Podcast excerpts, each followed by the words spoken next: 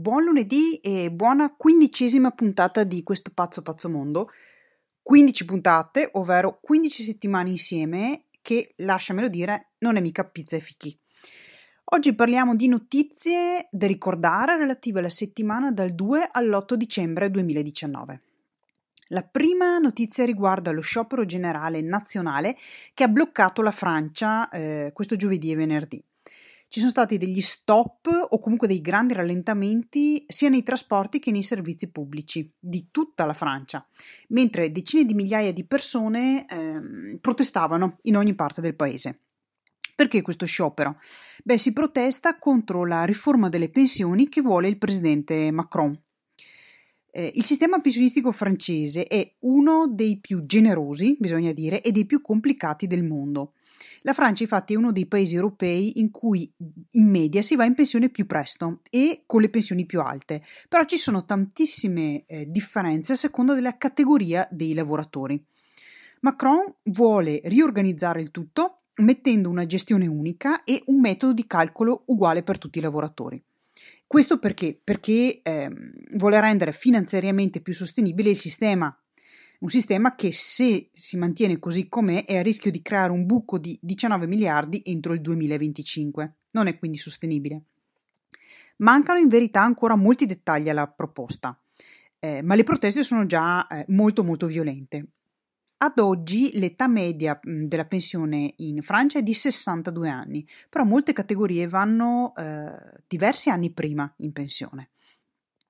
Ora, con la proiezione che abbiamo di un allungamento della vita media, è chiaramente non sostenibile andare in pensione a 62 anni o addirittura prima, se poi si vive altri 20, 25, addirittura 30 anni.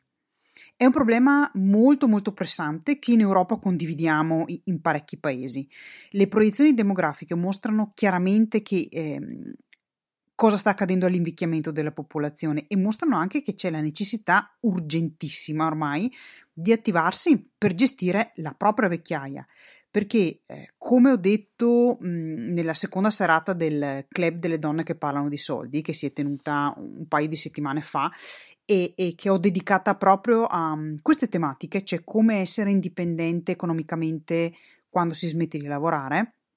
Dicevo in, un, in questa serata ho detto che il vero dramma è sopravvivere ai propri soldi. Ho anche realizzato un video di quella serata su cosa ci aspetta noi come italiani in previsione della pensione e come possiamo affrontare quello che ci aspetta. Se ti interessa vederlo, basta che mi mandi ehm, il tuo indirizzo email, puoi scrivermi qui su Telegram a chiocciola Virginia Busato oppure mi scrivi a mm, info chiocciolavirginiabusato.it e io ti mando gratuitamente il link per vedere questo video che è un video di circa 28 minuti. La seconda notizia riguarda gli esuberi previsti dal nuovo piano industriale di Unicredit. È previsto che ci sarà un taglio di circa 8.000 lavoratori, di cui 5.500 in Italia, con la chiusura di 450 filiali. Da dove parte questo piano? Il piano industriale di Unicredit, mh, mm, dobbiamo dire, rientra nelle necessità che coinvolgono il sistema bancario italiano in generale. Il mondo attuale è assolutamente diverso da, da, da, quello precedente. I tassi di interesse sono bassi o negativi e questo implica che è molto molto difficile fare utili concedendo dei prestiti e ricordiamoci che una banca è come un'azienda, deve fare utili per stare in piedi. Perciò eh, per restare vivi occorre rivedere il modello tradizionale che si basa sull'avere un sacco di filiali sul territorio con quindi tantissimi dipendenti. Inoltre, eh, dobbiamo sempre ricordarci che eh, viviamo in un momento di grande incertezza a livello internazionale, con i dazi, eccetera. Inoltre, i regolamenti del settore bancario si sono molto inaspriti e c'è più concorrenza rispetto a una volta, eh, con un altissimo impiego della tecnologia digitale, oltretutto. Come conseguenza ovvia è che eh, occorre ridurre il personale, alleggerire, snellire gli organici, cercando però ovviamente di usare ehm, il più possibile degli strumenti soft, quindi non dei licenziamenti in tronco, ma più che altro lavorare su agevolare quello che è il naturale alternarsi dei lavoratori, dovuto ad esempio a una quasi sopraggiunta età eh, della pensione, quota 100, eccetera, eccetera, che è quello che sta facendo eh, Unicredit. Ricordiamoci sempre che una riorganizzazione gestita così, cioè in via autonoma, eh, arrangiandosi dall'interno come sta facendo Unicredit, è molto più sana rispetto che trovarsi di nuovo in situazioni come quelle che abbiamo già vissute, in cui ci vuole l'intervento straordinario dello Stato e di altre istituzioni con dei salvataggi diretti e indiretti, costosissimi, che poi sono a spese di tutta la collettività. Quindi una gestione interna pianificata come questa si rivela essere mhmm, molto più sana per tutta l'economia rispetto a quei mega salvataggi che abbiamo visto già eh, succedere. Mm, il mondo è assolutamente in, in, grande mutamento, sono moltissimi i settori che eh, devono adeguarsi a questi mutamenti e anche noi come individui dobbiamo entrare in quest'ottica di essere flessibili in evoluzione che ci piaccia o no, perché questo è un processo che non tornerà all'indietro, ma può solo andare avanti. Ci spostiamo a parlare della manovra in Italia. Abbiamo già introdotto l'argomento della legge di bilancio 2020 eh, in una puntata precedente di questo pazzo pazzo mondo quando mm, abbiamo parlato del NADEF. E ora siamo alle battute finali e si alternano con una certa frenesia le ultime modifiche perché il piano definitivo sarà presentato e approvato non più tardi del 31-12 con la pubblicazione poi nella Gazzetta Ufficiale. Tanti sono gli argomenti all'interno di questa legge di bilancio, mm, io te ne cito solo alcuni. Per il 2020 si prevede un livello di deficit PIL al 2,2%, che è un valore accettato senza troppi drammi dall'Europa e che eh, è sufficiente per permettere le coperture finanziarie che ci servono, ovvero ci indebitiamo a quel livello lì e quindi ci indebitiamo ulteriormente, così da avere le risorse per realizzare i progetti che vogliamo implementare in questo 2020. Il rapporto poi è previsto che scenderà eh, all'1,8 nel 2021 e all'1,4% nel 2022, quindi un deficit in calo come previsione. L'altro contenuto riguarda l'obiettivo di crescita del PIL.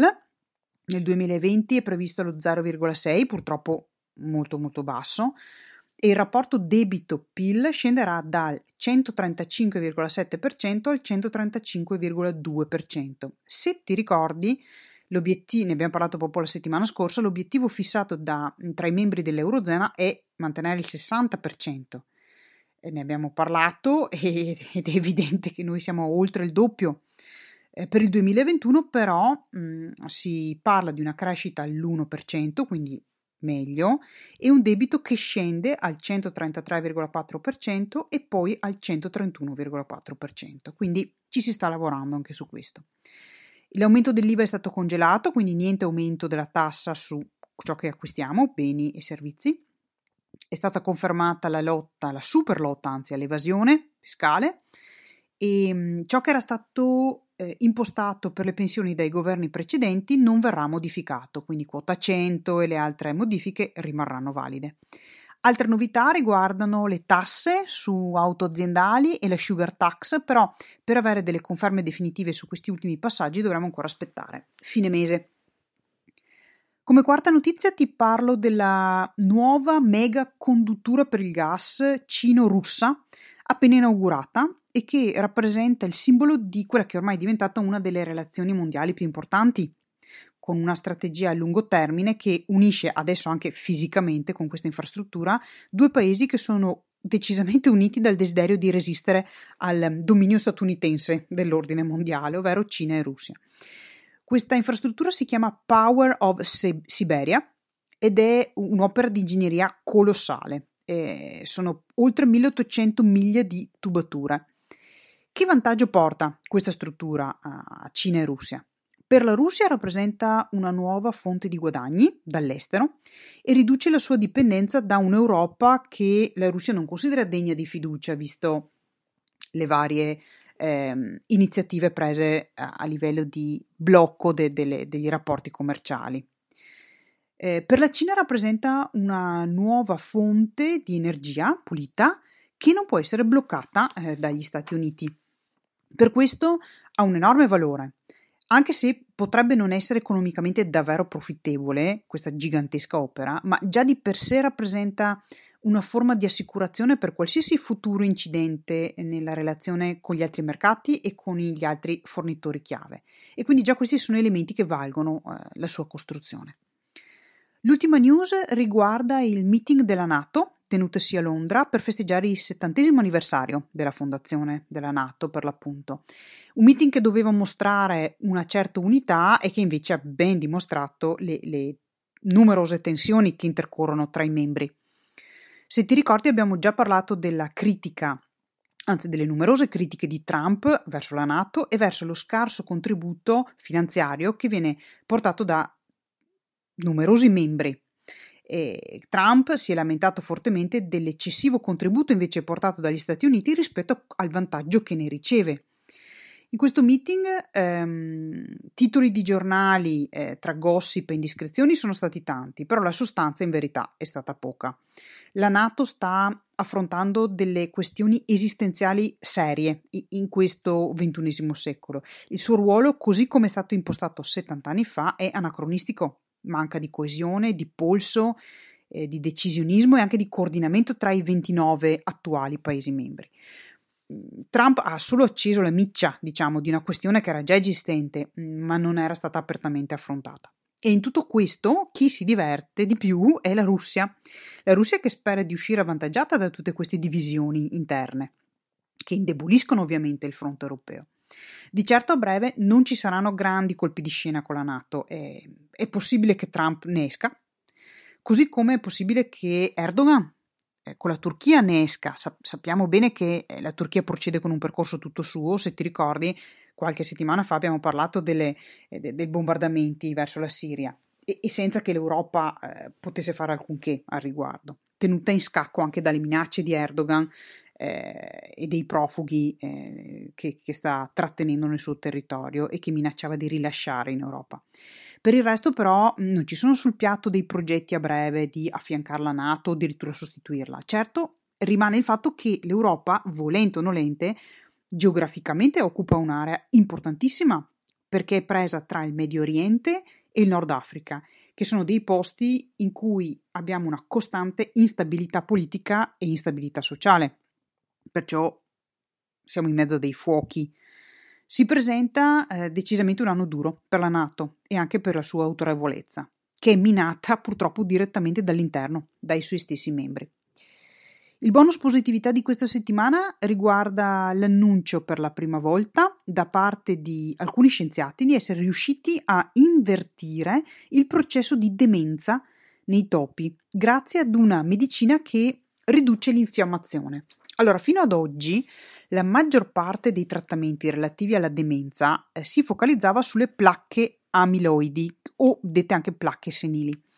C'era la tendenza a considerare mh, un cervello che invecchiava alla stessa stregua in cui ehm, pensiamo alla degenerazione neurale, alla, quindi alla degenerazione del, dei neuroni. Cioè si pensava l'età coinvolge eh, la perdita di varie funzionalità e la morte delle cellule. Però eh, i nuovi dati raccontano una storia diversa sul perché il cervello che invecchia non funziona più bene.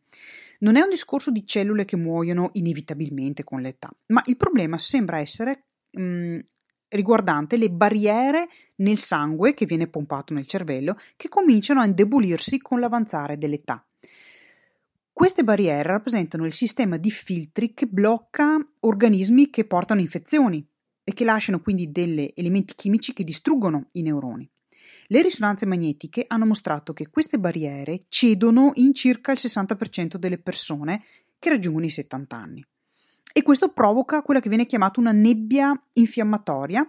Che cosa fa? Questa nebbia infiammatoria altera i ritmi del cervello e causa delle minuscole crisi sparse all'interno del cervello. Questo crea dei vuoti momentanei nell'ippocampo. L'ippocampo è ciò che controlla la memoria ed ecco che arrivano i sintomi, quindi i sintomi della demenza senile e di altre malattie degenerative del cervello. Però la ricerca sui topi ha dimostrato che se rimuovi questa nebbia infiammatoria, quindi se vai a eliminare l'infiammazione, nel giro di qualche giorno il cervello invecchiato, quello che ha una certa età, agisce di nuovo come un cervello giovane. Ed è questa la figata pazzesca, perché significa che è un processo reversibile.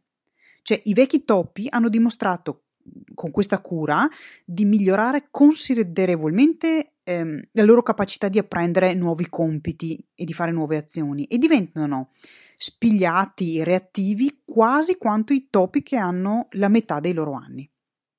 Quindi gli scienziati dicono di essere ottimisti eh, sull'applicabilità anche sugli esseri umani di queste cure, così da creare qualcosa di efficace, una cura efficace a quelle che sono le condizioni neurologiche devastanti portate dalla demenza. Ma non solo, sperano anche che questa sia una strategia che possa aiutare il recupero del cervello anche dopo degli ictus, ad esempio, o traumi eh, dovuti a incidenti. Quindi lunga vita assolutamente a questi scienziati e alla scienza. È tutto per questa puntata di questo pazzo pazzo mondo. Come sempre, ricorda che sta a noi e sta a te e a noi decidere eh, se concentrarci su notizie positive o negative. Io ti auguro un'ottima settimana e scegli bene a che pensieri dare la tua attenzione. Ciao da Virginia Busato.